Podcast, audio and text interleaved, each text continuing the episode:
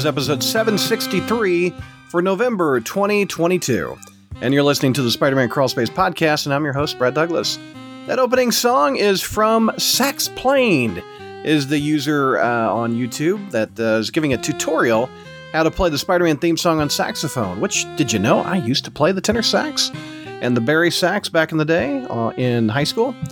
Well, you never probably asked, and you probably never wanted to know. But anyway, uh, before we get to the episode, I want to thank people on our Patreon page that made it possible for you to listen to it. They support us each and every month and help me pay the bills. And they get some nice perks, such as uh, exclusive episodes, early release episodes, swag like t shirts, stickers, uh, a Discord channel exclusively for them. So patreon.com slash crawlspace is the address. I'd like you to check it out. It's a lot of fun. All right, let's get on with our interview.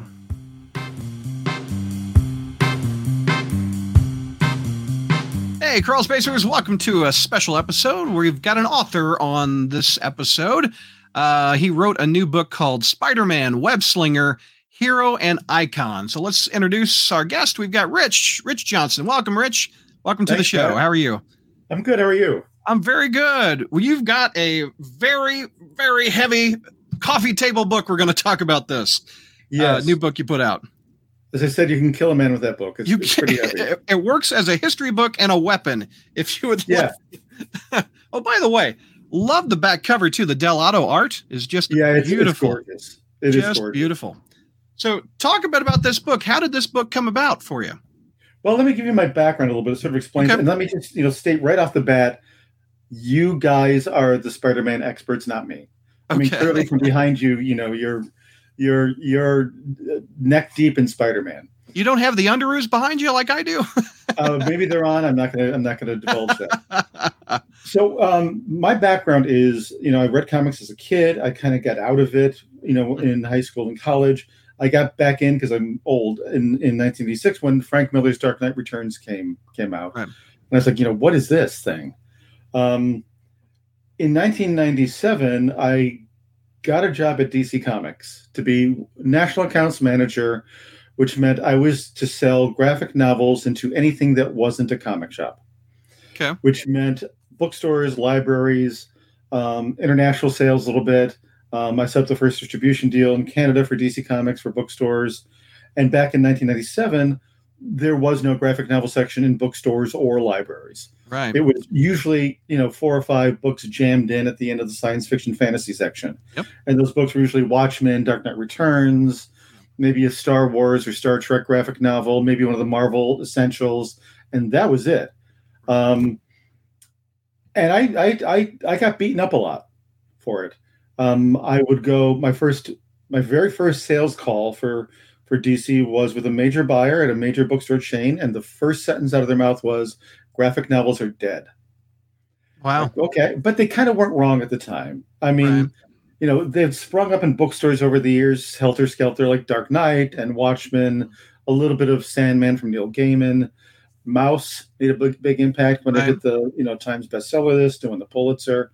But you know, my job was to ch- try to find not the Wednesday warrior who's going to the comic shops, but the more casual consumer, kind of like me at the time. You know, I, I did shop comic book shops, but you know, it was the the person who was a lapsed reader or maybe a new reader who might want to get into comics without devoting you know a lot of money and going there every every Wednesday to pick up the single issues. They just want a good story about one of their favorite superheroes. Mhm. So that was kind of my mission. Um, and that's partly why I'm doing these books because th- these books are really the purpose of these. They're not deep histories, they're not encyclopedias. Mhm. The real purpose is to get new readers. I mean, if you walk into a bookstore or comic shop and you're you, you've just seen the latest Spider-Man movie or the latest Captain America or whatever else, Right. you know, there's a wall of books there, and you're like, "W- w- where do I begin? Mhm. How do I start this? I want to read this stuff, but I have no idea. And sometimes with continuity for both Marvel and DC, it can be kind of confusing to jump in. So what six- we did- 60 years of history. It's a it's a hard hard to get in It 60 years about in front of you. Yeah. Yeah, it's not like a movie like you know Twilight or even Watchmen, where there's one book that's the source material. And you can pick that up and read it and enjoy it. Exactly. Yeah. So it's you know, it's it's it's, it's a tough way to enter in with all the continuities. So the Mhm. book is set up. For instance, the Captain America book, which was first, Right. the idea was um, I spoke to the editor, Jessica Fuller at, at Rizzoli, and she was looking for a writer. And I had a few people in mind, and she goes, Well, would you like to write these? I'm like, Well, sure. Then she said, Would you like to write all five of them? I'm like, oh, okay. So we're going to do five. Okay. The first two are out Captain America and Spider Man. Have have we have you announced the one after the Hulk? The Hulk's coming out next after. We have not. Okay. We have not. Yeah. Um, so, you know, my idea for the book was how do you help people enter this world? How do you give them a sort of a leg up in what to read? So the idea was to divide them up by the level of knowledge you need to know about that character in order to really understand the story. Right. So for Captain America, we did it by military levels because that just made sense. Right. You know, it was private, corporal, sergeant, and captain. So at Mhm. the private level, you need to know nothing about Captain America. They're like the origin stories. Then as you as you get higher to the captain level, the more continuity you're going to need to know. Right. So my job, much like what I had to do when I was a sales rep for DC, was when you, when you sit in front of a buyer, like when Borders is around or Barnes and Noble, Mhm. my job is to very briefly describe the story to them and try to entice them to buy the book. Um, sometimes you're lucky and the buyer will have a knowledge of graphic novels. Sometimes, in the, particularly in the early days, they had no idea what comics were. Yeah. And they kind of had to trust me to guide them along. So I had to give them a reason why they should buy these things. Well, you can't argue with the brand recognition of Batman or Superman or Spider Man on the shelf. I mean, that probably helped a bit. I would think. It, it did, Yeah. but even then, the, the mere format of comics had been tried before. You know, in the mid 80s, Dark Knight Returns came out. I remember I was at Walden Books at the time. They did sort of a pleather version of the complete Frank Miller. Right. And DC had a deal with Warner Brothers. And they just didn't sell that well. Dark Knight Hmm. sold like crazy. You know, Right. Watchmen sold like crazy, but then nothing else seemed to work. Mhm. So it was sort of a slow going there. And my job was wherever I went was to find the geek. If the buyer didn't know anything about comics, I had to find somebody in the building who did to prove to them that the collected editions, the hardcovers and the trades had an audience. and you said this was in the late '90s, right? So, Late 90s, starting in And- 1997. and what year did it just jump? The slow build built up and boomed. it built up. Um, a lot of things happened. Um, Oh. Like a, there, there were times when I sort of had to help manipulate who was buying them Hmm. at retail. At Walden Books, you remember that old chain with the mall And- stores? and we had one in the mall. Yep, I miss Yep. it. Uh, I do too. Yeah. Um, the we were being bought by the magazine buyer because we had that old spinner rack. You know, DC had so many pockets, Marvel had so many pockets, and I Mhm. had four pockets for graphic novels, and that was it. Oh, wow. And the buyer told me, "Well, the new Star Wars movie's coming out, so we're going to devote the entire rack to Star Wars." I'm like, "The pockets that I own? Am I'm supposed to put like anything I want in there?" So I kind of convinced a book buyer to pick up the category. An old friend of mine named Stu Carter. Um, it was a slow build. It, it, it built over the years. Librarians honestly were quicker to pick up on it than retailers. You know, Yeah. they really got into graphic novels because they learned that two things. One, it was good for reluctant readers. Yep. Two, they were some of the highest circulated books in the library. And that's how you de- determine the success of a book in a library. It's how many Times it's checked checked out. Yeah. Yeah. Um, at one, I remember at one library convention, people were complaining about the binding, and the, the bindings were just like any other trade paperback. Right. But they said they were falling apart, and one librarian said, "Check out how many times they're taken out. They're just getting read to death." Because what I do is I put a, a I hole punch them, I put a ring binder through, it, and I call them pierced books, and kids can still read them. well, there you go. Yeah. So it kind of accumulated and came to a head in 2003 for me when we did Sandman Endless Nights. Hmm. And it hit the New York Times bestseller list, That's awesome. That's which was cool. Yeah. Well, it, back in the no- late '90s, was there a manga section also? Because No. okay, so Um, that that kind of no. out, out offspurred because I I uh, a couple weeks ago I was in Barnes and Noble. And by the way, your book is in Barnes and Noble in, in Fayetteville, Arkansas. I saw it.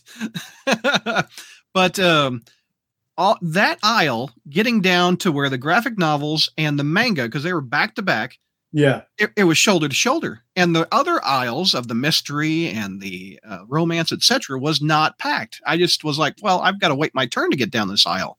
So It was like 2022. that- That started in the early 2000s when Yeah. a couple things happened. One was when a guy named Jim Killen became the buyer for graphic novels at Barnes and Noble, uh-huh. and a guy named Kurt Hassler became the buyer for board for first Walden and then Borders, and both of them. Okay. Um, Kurt was a really big manga fan. Um, as a matter of fact, he and I co-founded the imprint Yen Press. Mhm. Um, back in the 2000s, manga became very big because Kurt was a big fan, Jim was a big fan, and they sort of pushed into the stores, and teenagers bought it. But then, right around the time we started Yen Press, it sort of dropped really hard and really fast. It went from I think a 70 odd million dollar business to like 35 million. Wow. Um, I think it was a little bit cyclical, but now it's back, and it's back with a vengeance. It is, especially in, It's huge. yeah, no doubt. It's just huge. Um, so you convincing the the librarians and convincing the book buyers for those borders and books a million, etc. That's the key. And once you convince them, let let's start printing Then they money. had to sell. Then Yeah, they had to sell. Yeah, So Yeah. we did things like uh, you, you won't be able to see the poster here, but you know, there used to be a show called Book Expo. It Okay. was an industry show where um, all the major publishers had booths, kind of like an industry version of, of Comic Con, Right. But without fans. It's all Okay. industry. So oh, okay. So so the book buyers who stocked the stores, yeah, retailers where they- came, they order, independent yeah. bookstores, librarians came. right? Sometimes the chain buyers would come from Barnes and Noble or Borders or Amazon or wherever.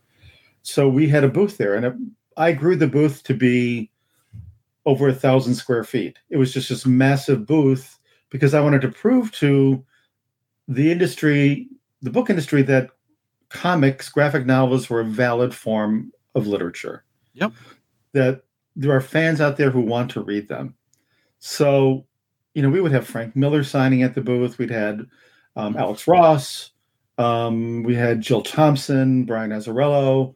You know, we made a big deal out of it. Um, there was an event in New York called New York is Book Country where I kind of took it over. They usually do only one poster a year, and I was convinced they would do another one. And we had this great Jim Lee poster of Superman and Batman swinging through the streets of New York. So we were. I was trying to establish us as a as an entity in the publishing world too. Yeah. Well, it worked. It did. Believe it ta- let's talk about. We talked about your history with comics, etc. Talk about Spider-Man. What was your first introduction to Spider-Man? Where did you first see him? I was a kid. Yeah. You know how Is I bought electric company like me on PBS? That's where I I, I I'm, 1st I'm a wee bit older than you, Brad. Yeah. Um, no, I I was a little kid in the 1960s. Yep. Um, I would get my allowance, and across from my grade school, there was like a, a mom and pop grocery store, and they had you know stacks of comics just lined up on the bottom shelf so kids could look at it. And I'd Mhm. use my allowance and just buy a ton of comics. Right. You know, I'd buy Batman and Superman and Justice League and Spider Man and um, Fantastic Four, and um, I used to love pretending I was Sergeant Fury.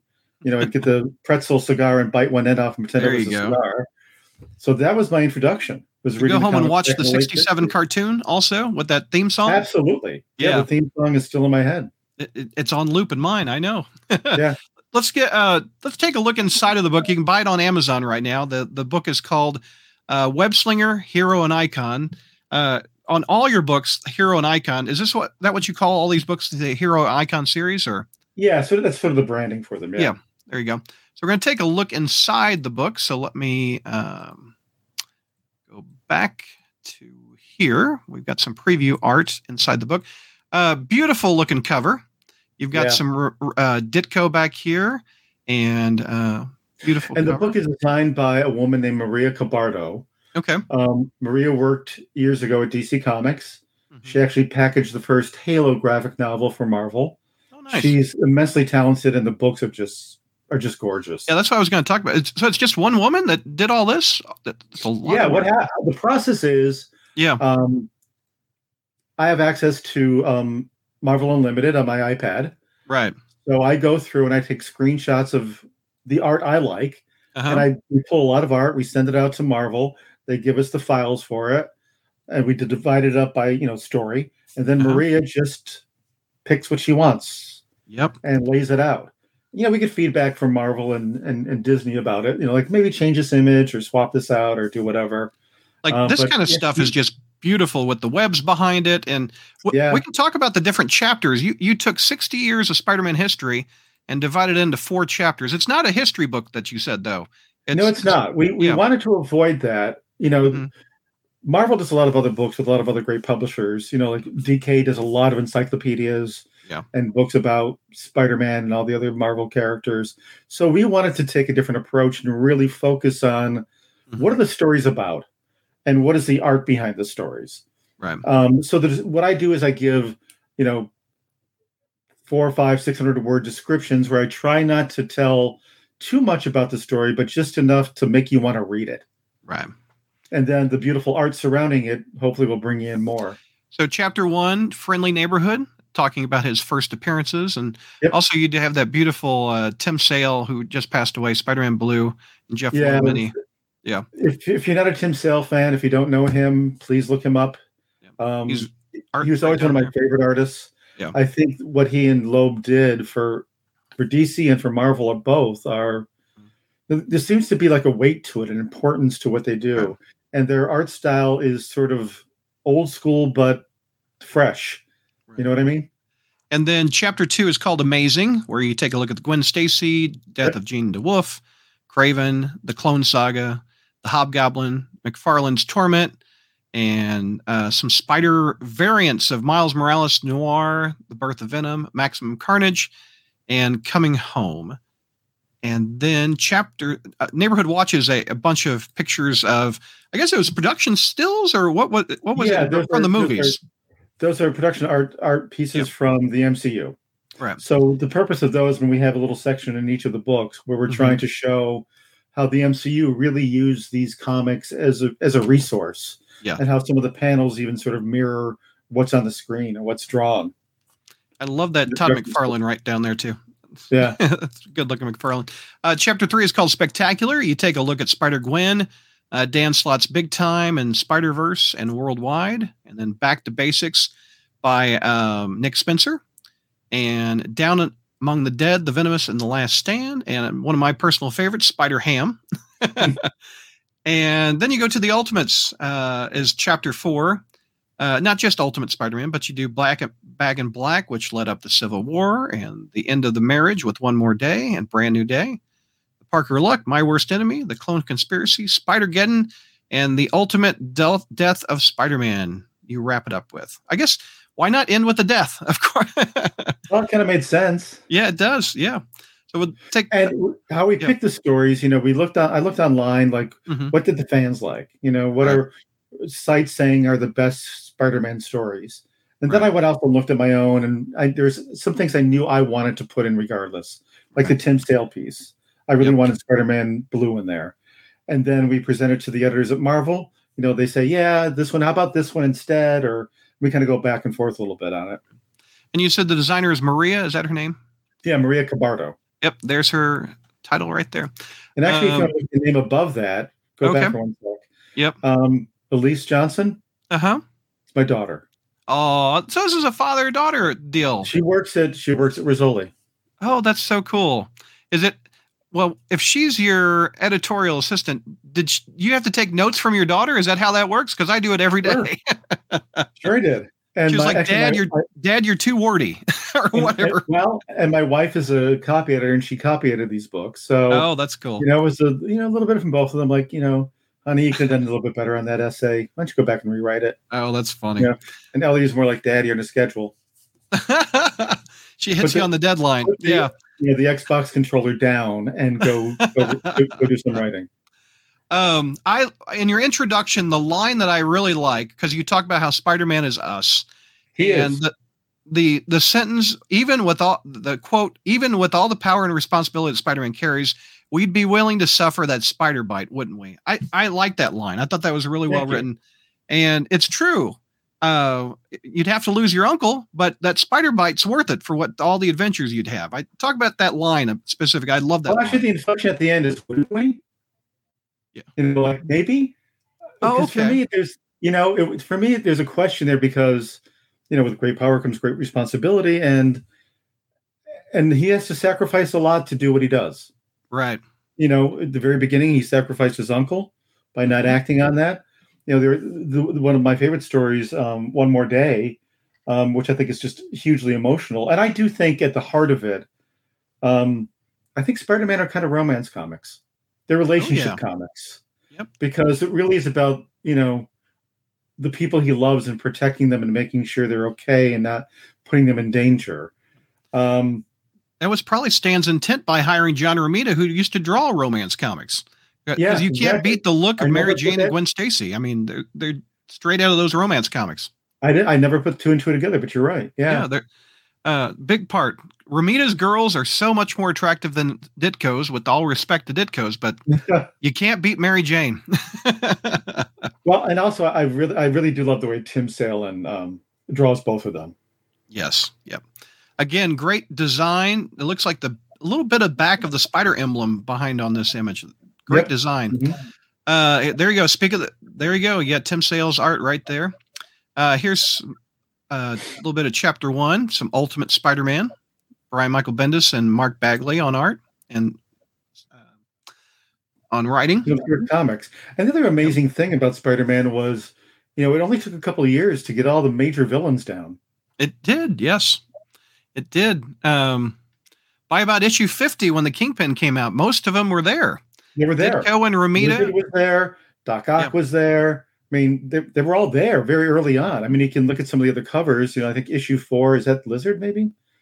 Um, uh, six, I but they think. came Lizard, very, very yeah. quickly. Yep. And I, I often people often comment how a lot of Spider-Man's villains are green. Like Ditko loves green, so there's goblins green, They Doc are. Ock's got green, Yeah. lizards green, scorpions Yep. green. there, Yep. it was probably the same deal. Like they had the problems with the the Hulk. They wanted him gray, but green is the one that printed well in the '60s. Yeah, exactly. and I, So- and the next book coming up is the Hulk. Yeah, that's my second favorite hero, Caps three. I'm looking forward to your Hulk book. We'll have to Oh, talk good, about that. good. That'd be fun. Uh, here we go. We got some uh, Amazing Fantasy 15 here. Uh, some more early images. We've got my the classic split face here, which is a Ditko trademark, which I absolutely love. Um, there you go. XU six. Yeah. That's what we we're talking about. The lizard. Yep. And the Sandman. Oh, Thor Sandman. Yep. And he's got green shirt. So there you go. Green Keeping with the green theme. Yeah, that's funny. and the 2000s where marvel was looking kind of like you were looking for a new market with trades they were looking for younger readers with ultimate spider-man What do you think of the Ultimate Spider-Man? Did you like it? uh i, I did uh, for parts I'm of it hesitant a little bit, Brad. yeah well there on my website and my podcast people are very divided the people over 30 are not as fan, fond of it as uh, the people under so it hits the mark of grabbing the, the one- now that's a 20 year old book a 22 year old book Yeah, So I started in the 80s, maybe late 70s, reading Spider Man. So I'm not the demographic for it. But uh, I do enjoy Mark Bagley's art. Uh, there's some things that they did in the books, such as making Gwen Stacy Carnage. I don't really dig. um, but, and I don't really like this goblin. I think he looks like the Hulk. Uh, Okay. But, um but you know what? It did what it set out to do. It introduced a whole new generation to Spider-Man, which is Right. not a bad thing. So and they did make um, um May and Ben a little bit younger. They did. They made them hippies. Uncle Ben had a uh, had man ponytail. bun. A yeah, man he had bun, a yeah. had a man bun, but uh, uh, I, I wish we had a picture. Actually, I don't wish we had a picture of the man bun, but uh, There but uh, there. there we talking about now. Look at that. There we're talking about Mary Jane. Can't beat Tim Sales' Mary Jane right there. That looks beautiful. But uh, that that is a twenty year old book now, isn't it? That's so crazy. Yes, it is. And I think they're 20-year-old bringing it back into print. I really hope so. yeah it it uh, is is a great telling of his love affair with with Gwen Stacy Mm-hmm. Uh, I know I won't I won't name who, but I know a very prominent comic book artist who, when I first got to know him about over 20 years ago, he mhm. told me how the death of Gwen Stacy just ruined his childhood. Yeah. And I, and I was emotionally destroyed by it. Oh man. Well, we have we have similar fans that say that about the marriage going away too, and which is now ten plus years. of Yeah. Mary Jane him. Uh, check out that moped. Gotta love that. And more images inside. Got a great looking Alex Ross over here. I think that's from Marvel. Yeah, I love Alex. I Yeah. mean, I you know between Marvels and you know Kingdom Mhm. Come, and I've yet to read his new Fantastic Four book. I bought it. I got it in the mail the other day. I have not read it, but it looks beautiful. He was going for the Kirby '60s vibe in it with all Yeah, the crazy color colors. the color scheme is sort of Mhm. almost neon in a way.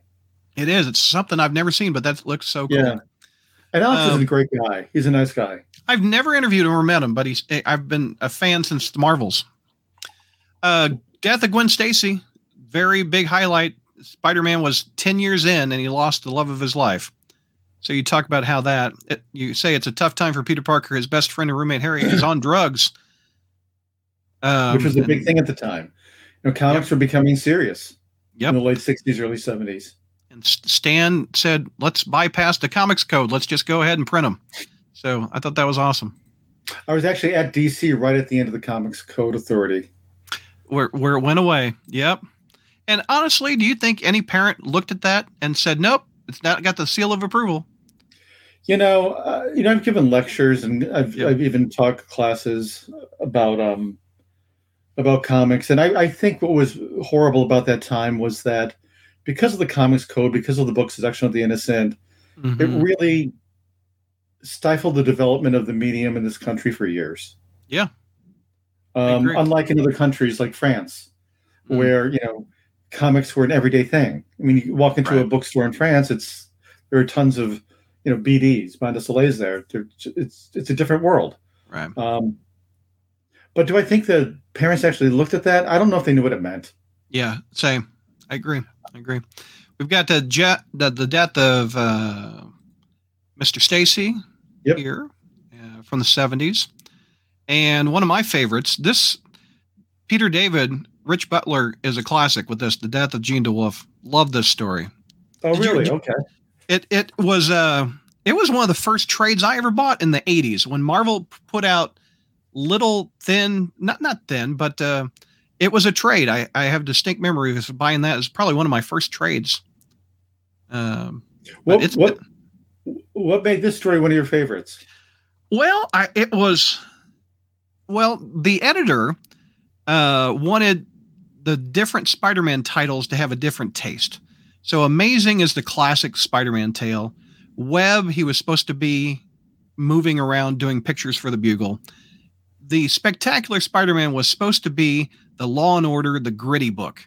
And as a kid, I I was like, "Whoa, this is kind of cool." I was like 12 or 13 when I read this Mhm. and I thought, "Ooh, this is just just gritty. You don't see Spider-Man and uh, this violent." And there was a cliffhanger where you, at yeah, it was violent, and and uh, you didn't see. I thought Betty Brant was dead. I had to wait a month to find out she wasn't at the in one of these chapters. So it was a good cliffhanger. It had an early um, writer by the name of Peter David that was uh, showing his early chops, and uh, just really well done. I thought. So, and the art is beautiful, just well done. So, What are some of your other your favorite Spider-Man stories? um, Okay, let me put it this way: was there was there a story that I didn't include in the book that you're like, oh darn, I wish you would have included that? Um, let's see. You you my one of my favorites is ASM 300, which is the birth of Venom. I like that a lot. Oh, there is one. There is one that I I don't think he had, which was Amazing 200, which is the Return of the Burglar. Uh, that's No, a cla- it's not there now. that's that's Yeah. a cla- that's a classic one I liked a lot. But um, uh, that's the only one that stood out. I think you hit the high points very well. Uh. But um, yeah. Anyway, that was the end of the previews. We've got uh, very last preview that they have online for us to see is ends with that one. But then it goes on uh, more talking about uh, the variants, like Spider Gwen is when within the last ten years. You talk a bit about her in the Mhm. book, and Miles Morales, which my gosh, the popularity of him in the last 10 years has just gone through the roof. Did you like the character of Miles? I, I did. Um, I, I, I do. I, I actually like the movie's characterization of him more than anything. That film was stunning. The film is like beautiful. Nothing I'd ever seen before. It's visually cool. It's a different take on Spider-Man, and it goes back to the anyone can be behind the mask. Uh, any Yeah. race or even sex can be behind the mask, which is is a, a universal Spider-Man thing. Batman and Superman, you see their face. Uh, Yeah. Spider-Man, you don't. So Yeah. a lot of kids relate to that, and I think that's cool. Uh, Miles Morales, I think when they pulled him out of his universe and put him with ours, it it takes a little bit away from it. Just as a Spider fan, I I uh, it m- makes Spider Man feel a little old, in my opinion, by having a, a, a he- him being a mentor to a young kid. But Hmm.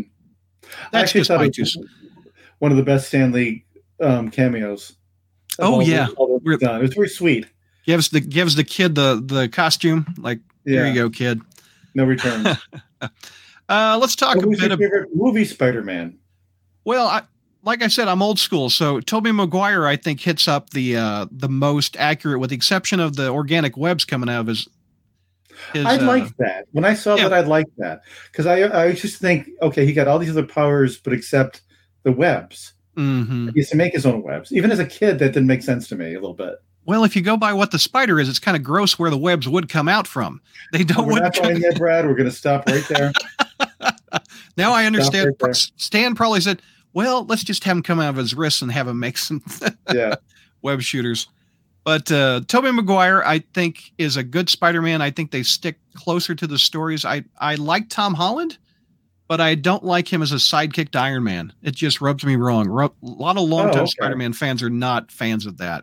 But the last movie I thought was great, with all the Spider people. you skipped over Andrew Garfield. He's um he has a good Spider-Man. He's quick-witted, which is a trait I like. Uh, Spider-Man is not a skateboarder, and he's and he's not that. he's just not that kid. Um, personally, What I liked about him is that you know in some iterations he's very lanky yeah, and sort of spider-like, and Garfield is that. And Yeah, he's much is. taller than the other two. yeah. Um, and like you said, he he was a you know a, a, a wise ass. He Yeah. had a lot of quips and stuff. I like that a lot. exactly. Who's who's your favorite movie, Spidey? You know, um, what I think it- it's tough. I think it, I think it might be Tom Holland only because. I mean, I don't know. I remember how how old Tobey Maguire was when he when he started in that, but he always seems a little bit older. I Mhm. mean, Tom Holland was a kid Yeah. when he started doing it. Yeah. Um, and he acted like a kid. Mhm. And I, I really like seeing that progression of him, you know, even saying things like when he sees Winter Soldiers, like, you've got a metal arm? Oh, that's so cool. You know, act, really acting like a kid, That- that's a teenager. learning his chops. Tobey Maguire always seemed a little, and I think he's great, a little older, a little more Yeah. mature than certainly Tom Holland was. Well, that, I, I do like that in the second movie they put him in college, so that that tied into it. My personal Sure. favorite, I think we've gone to the well of the high school a little bit too much in sixty years. I like the college years where he's been doing it for a few years, so that's why I'm excited for the next Tom Holland. He'll be in college, so he'll have some experience a little bit. Yeah. So they set that up perfectly. We've I got uh, by Sam Raimi was amazing. It's really like this Yes. horror movie. it still holds up. It still holds up. oh up. yeah, it does. It's a great movie. Uh, Shot really beautifully. Yeah. we if you'd like to ask Rich some questions or me some questions, feel free in the chat. I think we have your biggest fan called Ultimate Spider-Man Plush. He just yells, "Rich!" I don't know who that is, but I don't you, know. Ultimate Spider-Man plush. He uh, he wants to know about the Spider-Man and Ren and Stimpy co- crossover comic. I don't know if you know See, anything I don't. I don't know that. I know nothing about that. there. Um, there was one. It was a um, comic. It was one of Dan Slott who did the um Big Time. It was one of his very first Spider-Man uh, stories he ever wrote. So. Um, I don't know why why you want to talk about that Spider-Man plush, but go ahead. a couple more questions for you before we move on to the Captain America book. The uh, do you have a soft spot of Spider-Man history, or when you're looking through all this? Mine is the '80s with the Hobgoblin and Venom. That's my favorite era.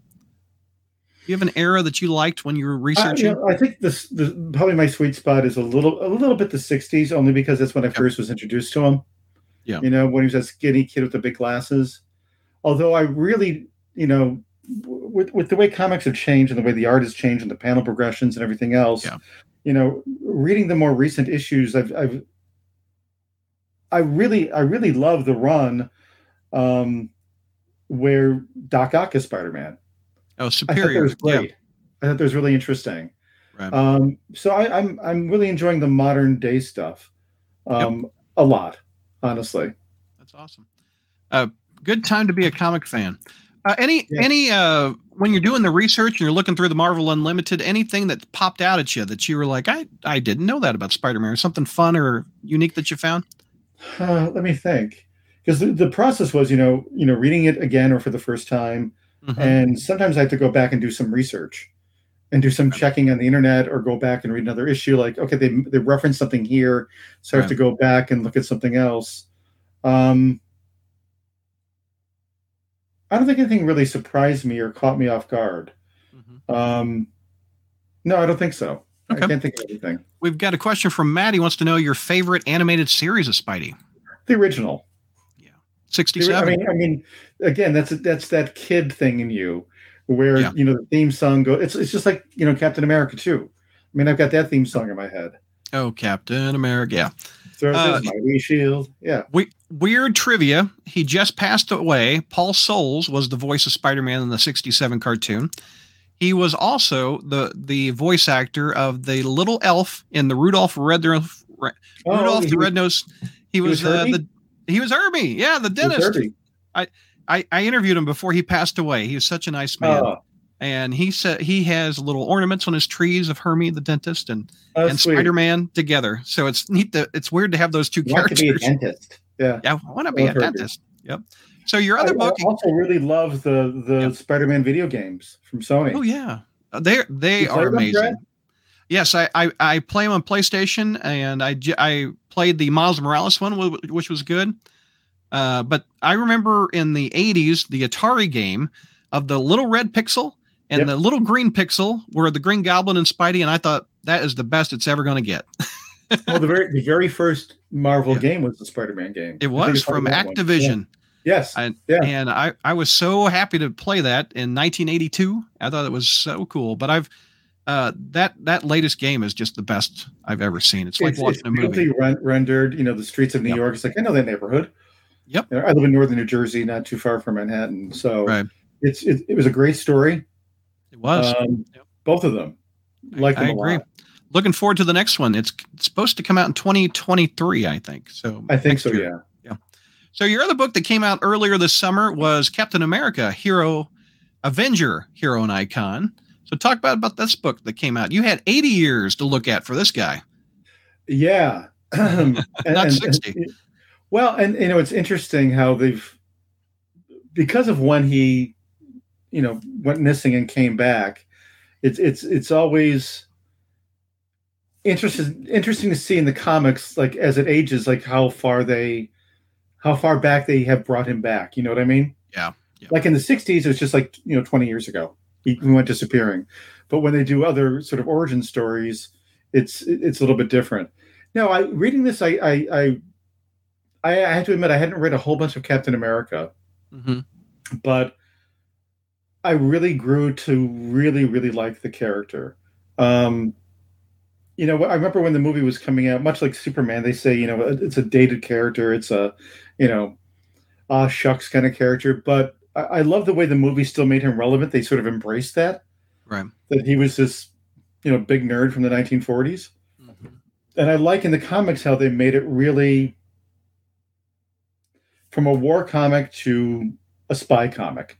Yep. In my mind, Yeah. you know, with, with, with Nick Fury. with- Yeah. yeah, with, with Fury and with everything else, Right. um, with Hydra. You know, there's still Mhm. echoes from the 40s, but I liked how they made it really sort of a, a spy game.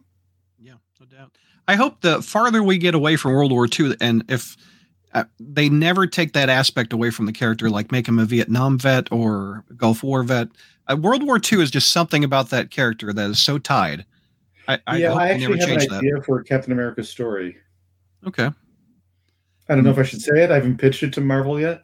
Don't pitch Um, it. You might lose money. Someone will be watching and steal the idea. I know it's the idea. Um, Here, I've got some images of, of the book we can look through too and talk a bit Yeah. about that. Uh, same designer from the uh, the Spider-Man Yep. book. Maria's doing all of them. Yeah. Got it. Um, you know what? This isn't showing that I want to show you that I loved. I don't think it showed in the other one with the preview images. When you open the book, The end you've got you've got. Um, oh, just hit my mic. I love the spider logos on Yep. the front, and when you open the cap book, you've got all the shields, which is really cool looking. I'm really glad you like that because I remember when we when we got all these assets from Marvel, Yeah, and I saw that like this wallpaper of it. I'm like, that has to be the end papers because that is Yeah. just so cool. I've actually. I, ironically, I use that as my logo on the back of the bro- broadcast. I've see, I've got spider logos Yeah. behind it. So yeah, Yeah. So that just stood out. I, I thought that looked cool. But here's some images from inside the book here. Um, you've got, uh, here we go. We, you said we divided it like we did Spider Man, four different chapters. Yep. Private is uh, the Golden Age. So you're back uh, to the very beginnings and the adventures of Captain America Sentinel of Liberty. I like one. Is that the one in the book where you talk about it's like a uh, a buffet origin or story. It's an origin story. Like one you- of them was a buffet of spy, of Cap. If what what you would like, I, that might have been later. Um, Yeah, the, the, the adventures the the Sentinel of Liberty is one where he um I forget the creative team off the top of my head. I think it was it- Mark Waid and and Ron uh, Garney. It's a it's a it's an origin story. I love the art. Actually, there are a couple of characters in there, villains that were only Right. used in that story, and I wish I would have seen more of them. Oh, I think I know what you're talking about. I, I got the wrong creative team. That was Yeah. something else. But uh, yes, And it's a great entryway into the into the character. and Captain America White again talking about Jeph Loeb and uh, Yep. Tim Sale with uh, th- their take also. But this one's not a love story; it's a brother story, isn't it? It's about Cap and, and Bucky together. It is. Yeah. Because Uh, the, the Hulk one is a love story too. It's him and Betty. Oh yeah, they've been Remember dating that? for sixty years and married and Yeah. divorced and all that. Uh, you and the. Daredevil one's of romance too. The the Daredevil run from Sale and Loeb. Oh yeah, with with Karen Page. Yep. Yep. Uh, you hit up the Captain American Falcon Mad Bomb when Jack Kirby returned in the seventies to Marvel. Yep. And the next chapter is Corporal, Man Without a Country, and Nomad, which I liked. I like Nomad a lot. Um, Streets of Poison. That I remember reading that in the nineties. That was Captain America saying, "Don't do drugs," but wait, I did drugs to get my I am who I am because of drugs. I exactly. So that was that was a good story back in the day.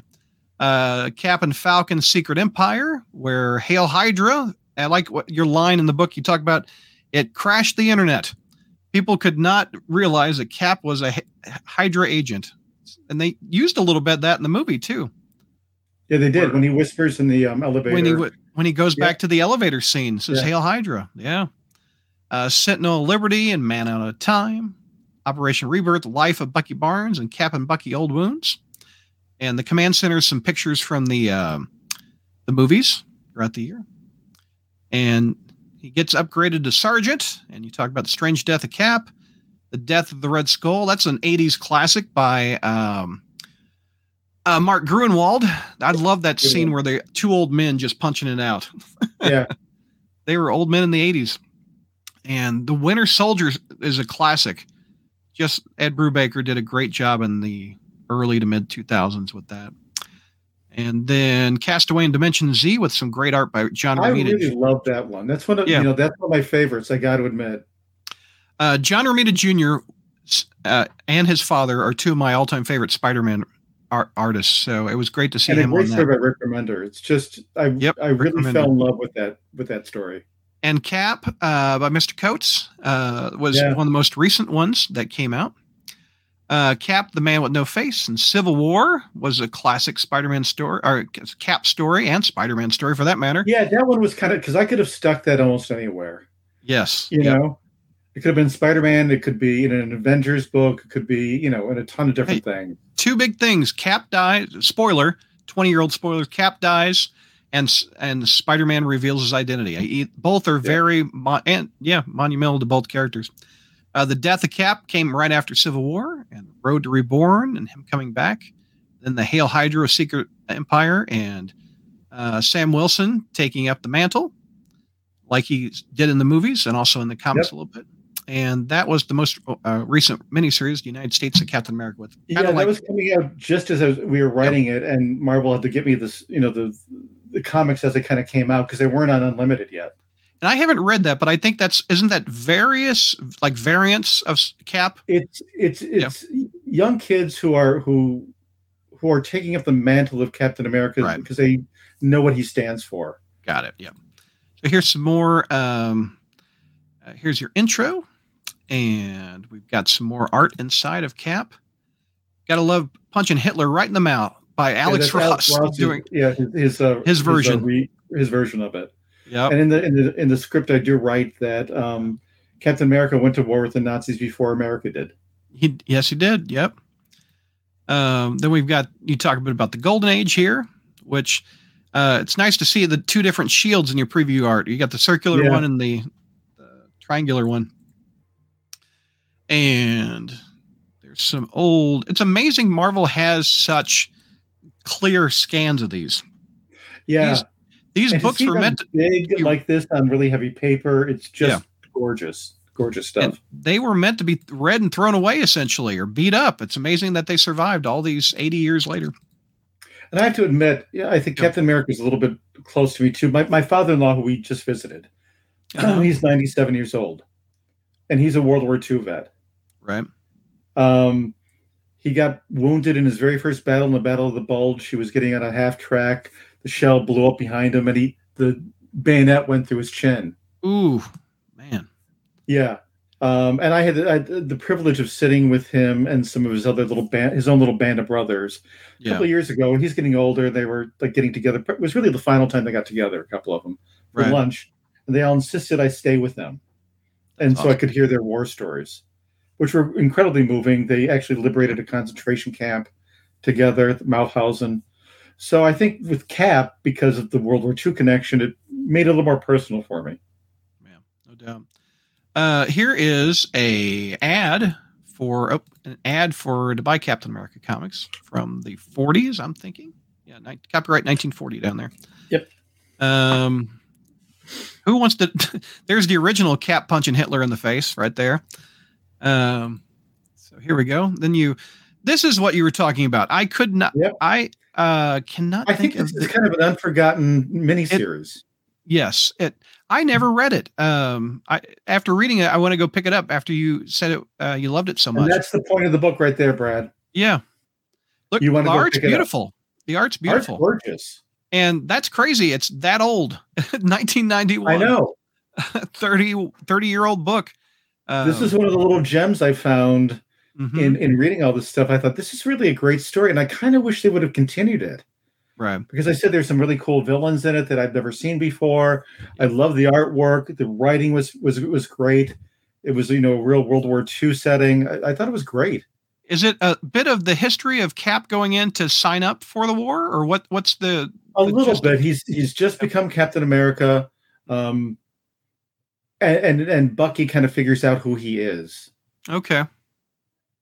And I mean, look at the, the even the Red Skull art is just Yeah, it looks Great. great. Looks great. Uh, let's see. There's some more interior art from it. and that looks like it's kind of from the movie. It does. Yeah, that Yeah, look that could it be out. Chris Evans right there.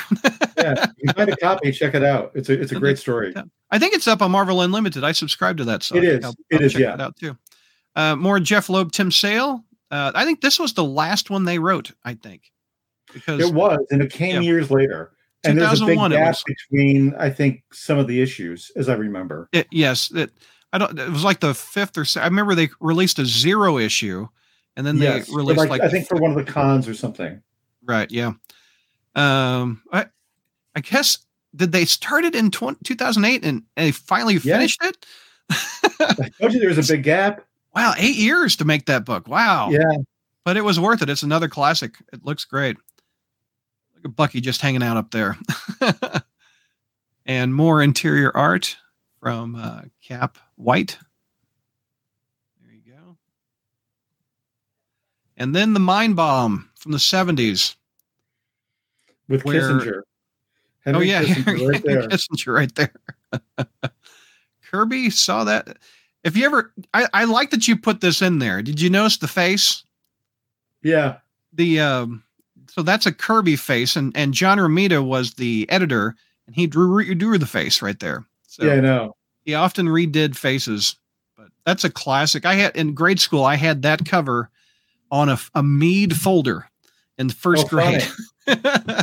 Mead made those for school supplies. But uh, look at that full page. That's the other thing with you know trying to pick the cover images. Yeah. You know, we wanted something contemporary but really kind of classic at the same time. Right. And here's the chapter two with the corporal. Good looking image there. And this is Ron Garney. I like Ron Garney's stuff. From Yeah. Back in the, yeah. He he is a great artist that uh, did the Spider-Man uh, Back in Black, where he took on the Kingpin. Yep. Uh, Mhm. Just a great stuff with him and Mark Waid was great. Oh, that that's a Superman pose, but it works. It does. and you talk a bit about Sharon Carter coming back and Greg and Tim Hildebrandt with this one. I remember that. yeah, we we not only do we have art from the comics, but we had you know we sometimes we got some variant covers or Yep. additional promo art that they use for stuff. So Greg Hildebrandt. Yep.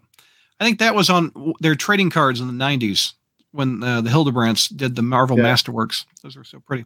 And that's our last uh, cover image. So, um, let's see. If you want to ask some questions to us, uh, we're going to wrap it up in about 10 minutes, but I want to talk a little bit about uh, the Hulk book that's coming out. When is that coming out? that's coming out um spring of next year. Okay. Uh, I'd have to look at the date real Here I've got quick. I've got some I got a cover and If you click on my author page, you'll see it there on Amazon. I have it right here. I think it's April. I think it's April, but I'm not 100 percent Okay. So, The World Breaker, Hero and Icon. Talk about this book coming up. April 25th, 2023. There we go. And that is a Canadian price, just so nobody has a heart attack. Okay. I'll pull up Amazon on it in a second. Yeah. Talk about the Hulk book. Again, it's you know, it's we, we try to divide it up by, and I think we use like gamma, alpha, or something like that to, to do Mhm. levels. It's um, oh no, we don't do it that way. I forget how we did it. Anyway, it's again, you know, beginning with the origin story of the Hulk, um, the different versions of the Hulk, Red Hulk, She Hulk. Um, there's some really cute stuff in there about She Hulk. Oh, yeah. we were, it was it was interesting when we were when I was writing the book. It was just announced that the TV show was coming out, Right. so we you know we beefed it up a little bit to to add some presence for her. Yep. I think you'll enjoy the stories in this one. I don't I- give too I- much away. I I am a big Hulk's number two for me. Spider Man, then Hulk. So, Why is Hulk number two for you? uh, two words: Lou Ferrigno and Bill Bixby. so I oh, would so watch. a TV show that really did it for you. Oh, the TV show. Well, you, I'd watch uh, Spider Man and um, on um, the Electric Company in the '70s, and then Friday nights I'd watch Bill Bixby and Lou Ferrigno. And when I went to the gas station and I saw Spider Man and the Hulk on a comic book, it blew my mind as a little kid. These are my two favorites fighting That's together. funny. So that's sealed it for me with the Hulk. How about you? So how did how- how did you enjoy it? First, get introduced. Was it Bill Bixby or the '60s cartoon? No, it's the comics. I was reading the, the, comics. comics. Okay. I didn't really watch the show that much. Okay. Um, what, actually, recently when um when I was writing it, I went and bought the Blu-ray of the complete series and started watching it. yep. Um, what did you think of the film versions of Hulk? Uh, I can't stand the Ang Lee one. I just cannot stand that one. Uh, I like the Ed Norton one. Um, the Hulk the, that I love was seen in Thor Ragnarok, where he talked. He was badass. Uh, the Hulk in the last two Avengers movies is not my favorite. Uh, I like him just being mean, and green, and not a professor. So, what do you think about the? I mean, some people say like the Hulk is a little bit about you know split personality. Mm-hmm. Yep. Multiple with that? personalities. Yeah, absolutely. He was traumatized as a kid, and he had uh, that even separated I love scenes, and they've never done it, with the exception of the Bixby series, where he goes into the mind. And in the Bixby series, at one point he's in a desert, and the Hulk is in a jail, and the Hulk is trying to get out. And then Mhm. Bixby keeps running away, and the Hulk is right behind him. So I think in the films it would be great to do a mental scene of the Gray Hulk and the Green Hulk and and Banner talking. So in the in the comics, do you like it better when the Hulk is one, or when he's split up into Banner and Hulk? I, I, I like I like the no I don't like I like them being uh two people. So um Like physically two people. physically two. Well, I mean he transforms into I guess one is the answer. Well, there, So- there are stories where he is physically two people. Exactly. Yeah, John Byrne did it back in the '80s, where he uh, separated him. No, I like I Yeah, was like the the first time. Yeah. I like the duality of it. I like him. If he gets angry, he turns, but he also mentally talks to the Hulk like, "Really, I want control. No, I've got control. I'm." It's a it's a juggling match in his brain, which I like. I Mhm. don't liking ha- him uh, working with the Hulk. I like it being a fight mentally, and that's just my personal take. But uh, Okay. Yeah.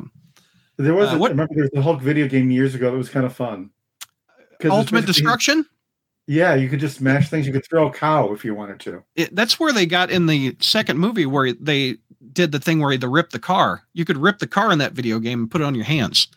And when I saw that Oh, in the God, movie, that's I was right. I. I haven't that- played this in years. Yeah, yeah, it was on PlayStation 2. I had that, and it was Yeah. fun. Uh, a comic writer who I've interviewed wrote that game. Paul Jenkins is his name. He did the Oh, I know Inhumans. for sure. Yeah. Yeah. He he wrote that video game. So Yeah. and he was writing. He wrote Hulk a couple years before that video game. But uh, Paul's a great guy. But I love that video game. I- nice to talk to somebody that knows that video game. uh, we Yeah, have your biggest fan, Ultimate Ultimate Spider Plush, says that Hulk book is coming out on my birthday. So that's how they Oh, planned it. and um, Matt wants to know about how many pages each book is. Um, Uh, the 228. 228. Yep. So, like All we said, it's a big coffee table type book. You see it right there. Very thick book. Great for. The heavy holidays are- printed in it, printed in Italy. Oh, nice. Um, y- y- really great print job. Just you know, gorgeous design on it. You know, I'm very proud of these. Yeah, they're really pretty. Very proud of these. And, there's Trayvon says, can't, can't wait to read it. And how many more are coming, you said? Uh, right now, we're doing a total of five. So we Five. got the two that are out: Cap and Spider-Man, Hulk, and then two more after that. I'm, Uh, the- I'm starting to write the fourth one right now. okay. That Will that come out later next year or is it going to be? Um, it might be coming out. It's to be determined. It might be fall of next year. We'll figure Okay. it out. Um, 'cause I'm actually going to Frankfurt Book Fair next week, so I downloaded a bunch of the comics on the app. So how I'm writing it right now, I've, I've got a little device that I can write, and it turns it into text. My handwriting. Oh, oh, that's cool. Yeah, so I can have the iPad here with the comics and read them, and you know make notes and start writing it as I go. So that's what I'll be doing on this, you know, five six hour flight to Germany next week. Well, there you go. There you go. Yeah. Well, well, it's been a pleasure. Hopefully, you can come back when and we talk about the Hulk book. I'm just a big fan. Absolutely, It's not called the Hulk Yeah. Crawl Space, but I can talk Hulk all day. That's all right. I'll, I'll be there. It's been a pleasure, All right. Brad. Well, Rich, it's been a pleasure. Thank you for coming on, man. You're welcome. Take care. Bye bye. That's a wrap on this episode. A big thanks to Rich for talking to us. If you'd like to check out his book, I put some uh, links in the show notes uh, to Amazon where you can pick it up uh, the Spider Man book, the Spider Man Icon book, and also the Captain America Icon book. I read both of them. Great reads, and I think they'd make a good holiday present if you want to check them out. Again, links are below in the description of this episode. I also want to thank people that uh, logged on to our Patreon and supported us at patreon.com slash crawlspace. And they get a big shout out at the end of the episode. So a big thanks goes out to Gene, and Ghost Spider 2018, JR, and Robert Scott Vinkman, Beautiful Vosh, Adam, Brian, Cyberweasel, Frazetta Hulk, Frederick, Jacob, James, Jesse, John Bob, John P., Josh, Kelly, Laura, Matthew, Kyle, Matthew Roberts, Noah, Ryan, Sarah, Scott, F. Scott M. Will, hashtag something good for you. AJ, Andrew, Dowd, Dat Boy, Donnie, Halfskimo. I'm gonna skip this one. Ira, J, JB, Jared, John, Curtis, Milo, 17, Mitzi, 86, Patrick, Ryan, Sailor Sega, Steven, Stuart, Symbio Bro, and Toby Z. Again, thanks to each and every one of them for signing up for our Patreon and getting some behind the scenes, exclusive episodes, swag, and a Discord server. Yep, they get it all at patreon.com slash crawlspace. And again, check out Rich's book, links in the show notes. We'll be back next time, gang. Hope you enjoyed it.